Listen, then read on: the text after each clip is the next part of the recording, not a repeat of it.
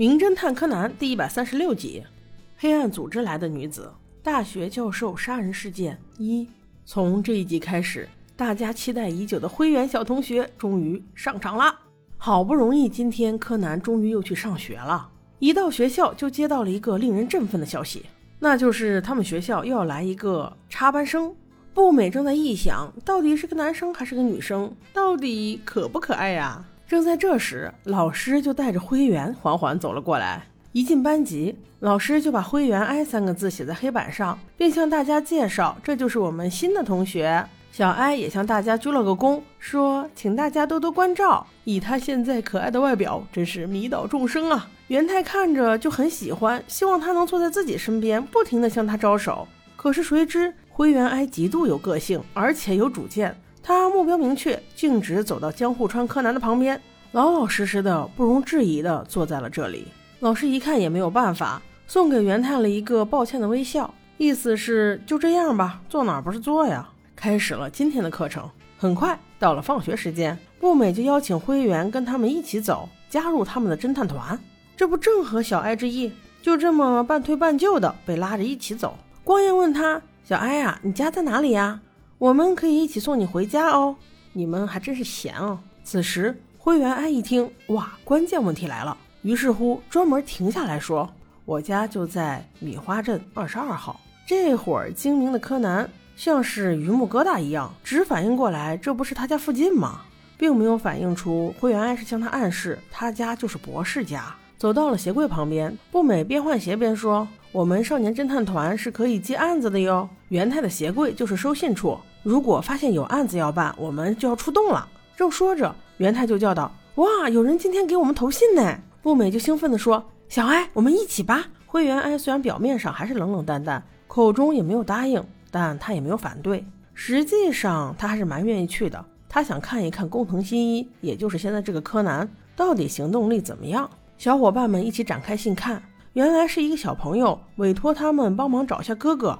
哥哥今天早上突然不见了。于是乎，他们赶往见面地点，见到了委托人。那个小男孩显然已经很着急了，对他们说和哥哥约好的。可是从早上开始，哥哥就不见了。爸爸妈妈和警察都帮不上忙。他们觉得这个事没什么大不了的。但是我的哥哥跟我感情很好的，他从来都没有失约。求求你们帮帮我吧！估计柯南听了这话，心想：反正闲着也是闲着，陪你们玩玩吧。于是就对他说：“行，那你先带我们去你家看看好吗？”那小男孩当然是一百个愿意了。瞬间，他们一群人就出现在小男孩的家里。这时，父母亲也觉得非常着急，于是已经把警察请到家里。因为哥哥已经失踪一整天了，所以妈妈显得非常焦虑，并没有在意这些孩子来干什么。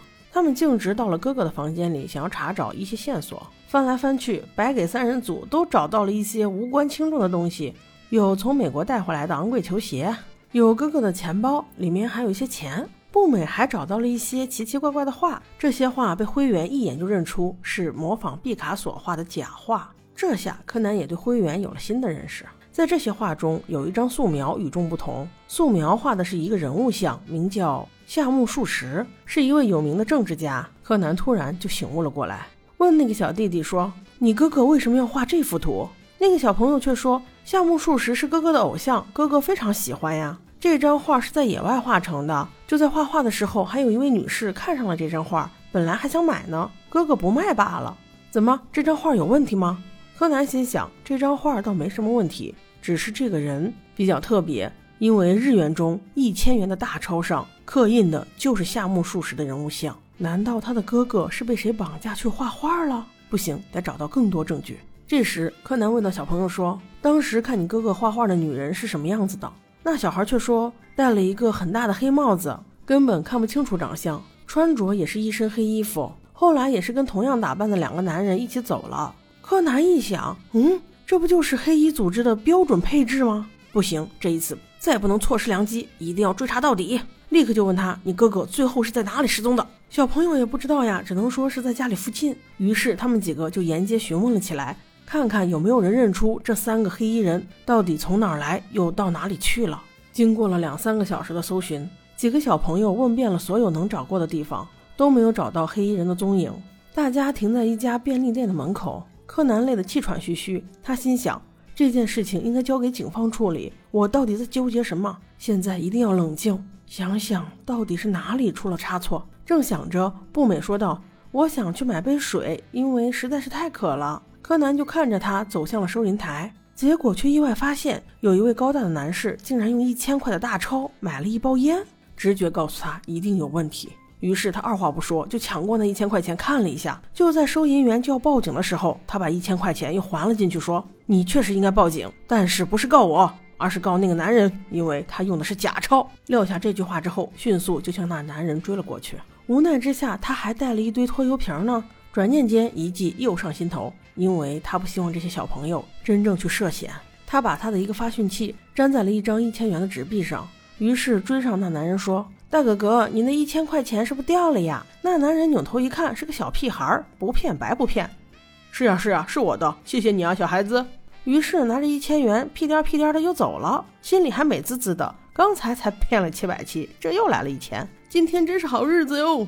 柯南虽然损失了一千元，但是得知了那男人的具体位置，于是又转回头来安抚这群小孩，说其实没啥事儿，都是他大惊小怪来着。现在天色已晚，各回各家吧。于是不由分说的扭头就走，戴上了他那副追踪眼镜，终于甩开了拖油瓶，可以单独行动了。